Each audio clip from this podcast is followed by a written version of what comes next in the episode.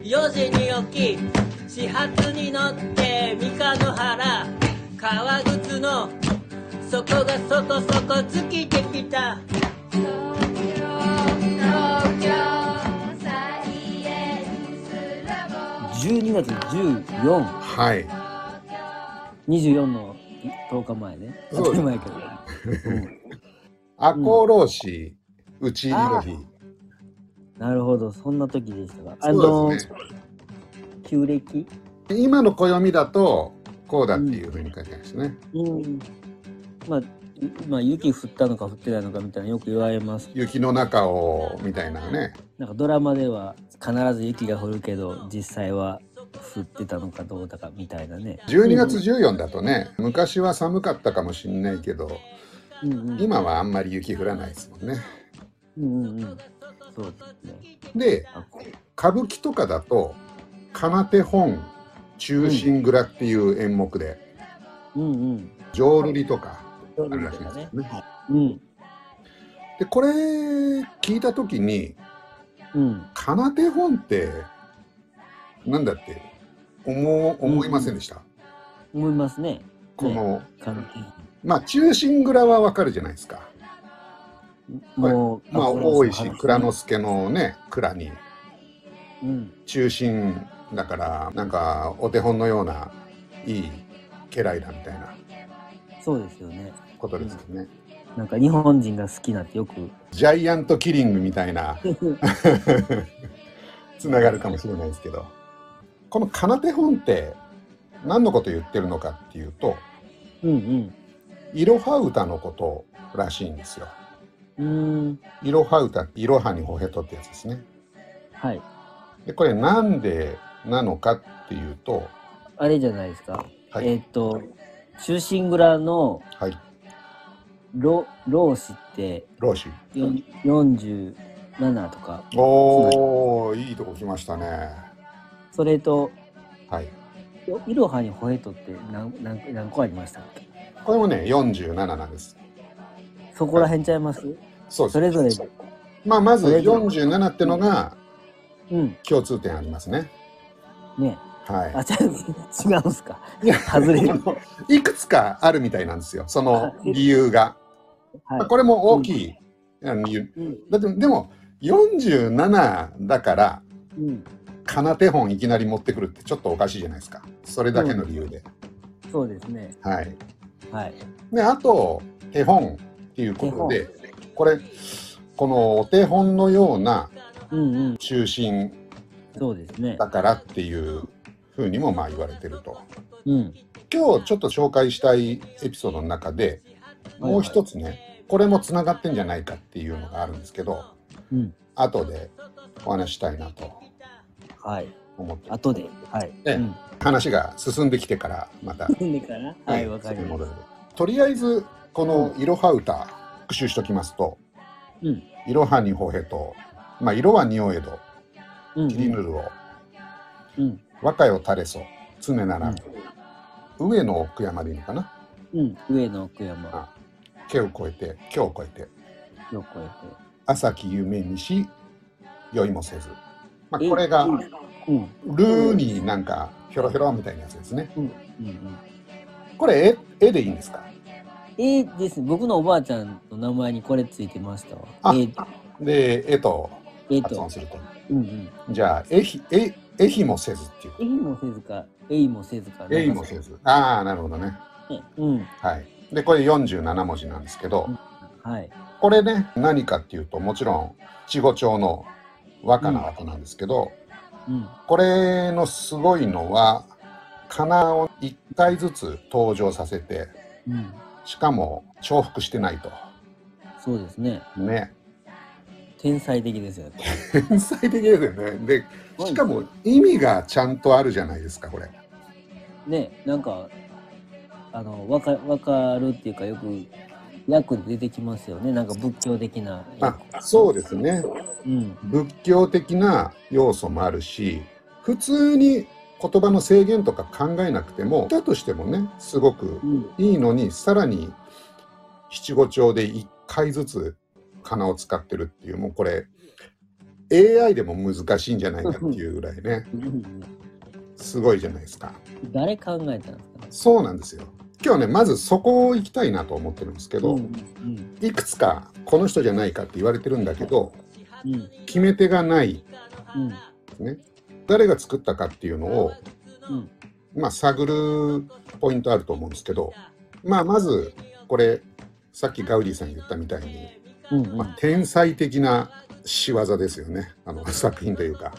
そうですよね。ね。だから。相当和歌の名手。うんうん。それから仏教のね用語が入ってるんで、うん。まあ、その辺もうん。考慮しないといけないうん。あとはもちろん作られた年代まあ年代。ね、それで大体この頃の人だということも上がってくるうんうんうん。ということではい。まず言われてるのがこれ空海じゃねっていううん。そうですね。僕それ聞いたことあると思います。ね弘法大師うんうん。空海何でもしますね、ほんまに。そうなんです。あガウディさんこれねはい。すごいいいところだと思います、空海何でもするじゃないですか。空海何でもしますよね。はい。温泉掘ったり。温泉掘りますし、ナッパも切るしナねン。パ切ったり。そうなんです。ね。ね何でもするよね。えガウディさんの家の近くでナッパ切ってますもんね。そうナッパ切ったっていう伝説がね、空海が来て、ですよね。わざわざ空海来てナッパ切っていくかと思うんですけど、でもね、伝説として残ってますもんね、三日の原にね。あれ、うんちょっとそれるんですけど、はい。その空海が来てナッパ切ったっていうのはうんなんかナッパ切ってすごいことが起きたとかそういうのあるんですか、いや、もうね、空海が来てね、ナッパを切ったんだよっていう。なるほ。ど はい。もうそれ以上でも以下でもない。以下でもない。道後温泉とは違うと。違うね、ちょっとね。なるほどね、まあ、水がきれいって話はまあそこによく付け足されますけどはい、あだからナッパを切ったんだみたいなそうな洗って。でもいいもう聞くけどなんかまあ結局ナッパを切る。そうなんですけどね。はい。でえーっと、そうガウディさん言ったみたいに空海って何でもするじゃないですか。うん。で僕はねだからこれがちょっと空海怪しいなと思ってるんですけどうんうん。要するに空海ってのは、まあ、あの何でも空海の手柄にしちゃってるじゃないですか。してますね。うん。でこれもし作ってたらうん。もう高野山言いまくってると思うんですよ。そうそうですよね。うん、やっぱり空海すげえぞって。うん天才でしょっていうかまずこれが第一に来るじゃないですか。そうですね。空海の実績の中で。うんうんでもそんなに言われてないですよね。言われてないです。空海かもしれないねぐらいなね。うんうんだからちょっとね空海は違うんじゃないかなと思ってます。うんわかります。なるほど。それはその通りです。ありがとうございます。じゃあ今度ね年代。年代。はい。うん。まあこの歌がいつ頃成立したかっていうことなんですがうん。これね文献の中でこの「いろは歌」がうん。初めて紹介されてるのが西暦で言うとはい。1079年。1079年。はい。これまあ時期的にはね藤原頼道が74年に死んでるんでその頃。平安時代ですね。はい平安時代、うん。ひらがながほんまにできたとかそういうぐらいの時ですねじゃあ。あそうなんですか。まあできたというか使われ出したっていうんですけど、う源氏物語を書いたとかいうのもあれひらがなであ金文字で書いたのでまあそれも1000年代入ってぐらいだったと思うので、うんもう金文字を使われる頃にはこういう風な文献ですもんねこれ出てきたらね。今言ってはる、そうなんです。これ僕どんな本なのかよくわかんないんですけどうん「金光明最小王教音義」という。何言ってるか分かりませんけ金光 ってあの金の光。ど。で明明るいね。才はあのうん。最高とか最もうんうんかつで王は王様の王にお経の経うんで音義士の義っていうのかな。うんうん金光明最小王教音義というのが上暦3年、まあ、1079年に成立していてこの中に紹介されていると。ということはもうその時にはまあつまり言葉では使ってたっていうことですもんそうですね。これね漢字で書かれてるみたいなんですけどでも「いろはにほへ」と「チリヌルオ」っていうのは紹介されてるんでまあ、結構広がってったやつを書き留めたと考えたら、まあ、その前から、その前に生きてる人じゃないとダメですね。ね、だからやっぱり金文字をが世間に広まっていくのと同じぐらいにはもうこれでもしかしたら出てきてるかもしれない。そうですねかもしれないです。さっきの長ったらしい本あったじゃないですか。うんそこの中にも紹介されてるんですけど、かな手本的な感じで紹介されてるみたいなんですね。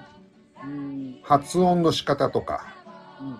アクセントとか、うん。そんなのが書かれていたりとかするんで、うんもしかしたらなんかその、文字を覚えたりするのに、もうその頃から和歌っていうよりかは、そっちの使われ方をしてたのかもしれない。で、初めて紹介されてるのは1079年のうん。本なんですけどその前の970年に同じように仮名をこう重複させないような形でこういう言葉あるよねみたいなのが紹介してる本があるみたいなんですけど、うん。そこにはねイロハウタが登場していないのでうん。970年よりかは後なんじゃないかって言われてるんですね。うんうんただ僕はこれあんまりこだわらなくていいかなってうん思ってるんですけど後で紹介したいんですけどじゃあこのさっきの「いろはにほへとちりぬるをうん。和歌よたれそ常ならん」これ今7575で僕言ったんですけどうん。これを7ずつで区切ってみるとうん「いろはにほへとうん。ちりぬるを和歌」かですね最後。うんで「よたれそ常な」で「ラム」上の句「く」うんっていう感じで7ずつ区切る。並べ方があって。実はさっきの1079年のこの本もうん。7ずつ区切ってるんですよ。うん。最近ねワールドカップうん。ありましたけどあれのテレビ欄とかはい。縦読みするとなんかこうあったりするじゃないですか。日本頑張れ。日本頑張れドアの悲劇から歓喜へみたいなね。そう初読みありますよね。そうなんですでこのさっきの7ずつ区切ったものをうん。もう最後のところだいろはにとほへとのとからうん。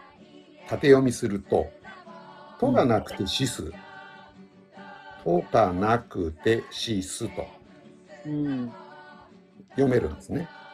とかなくて、シスが一番最後、はい7文字になるってことなんですね。そうなんです。まあ「す」はあのちょっとあの後ろにずらし無理やりずらしてるんですけど最後の言葉なんで。あ一番最後の言葉ね。そうなんですよ。はい、うんうん。とかなくてしすと。これ、まあ今風に言うとうん、咎められるようなことがないのにうん。死んだと。死んだはい。要するに俺、無実のこうんう罪を着せられてうん。死ぬっていう、まあそんな感じのメッセージに読める。あら、縦読みで。そうなんです。これがね、この歌のメッセージに隠されてるんじゃないかっていうふうに言われていて、すごいです。暗号じゃない。暗号。これあの、オリクっていうらしいですね。折りくあもうそういうことがあるんですか、はい。暗号。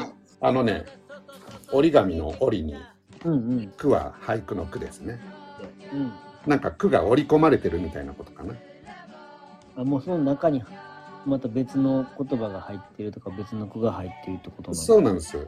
例えば、うん火の貫之、うん小倉山峰たちならし、なくしかの、へにけむ秋を知る人ぞなきっていう歌があるんですけど、うんこれ最初の言葉を縦読みすると「おみなえし」ってなるんですね。っていうようなことを昔の人ってのはやっちょ。っと遊びでやってたと。おしゃれな感じですね。おしゃれな感じで。うん。だからまあこれはあんまりおしゃれなねあれじゃないですけどうん。解かなくて死すとうん。いうメッセージが込められていると。で最初の四十七士の話にちょっと戻ると、はい彼らもね仇討ちはしたけどもともとはといえばうん。人口じゃないかっていうことで言うと彼らも解かなくて死んだ人たち。そうですね。はい、っていうのも込めてのかなて本も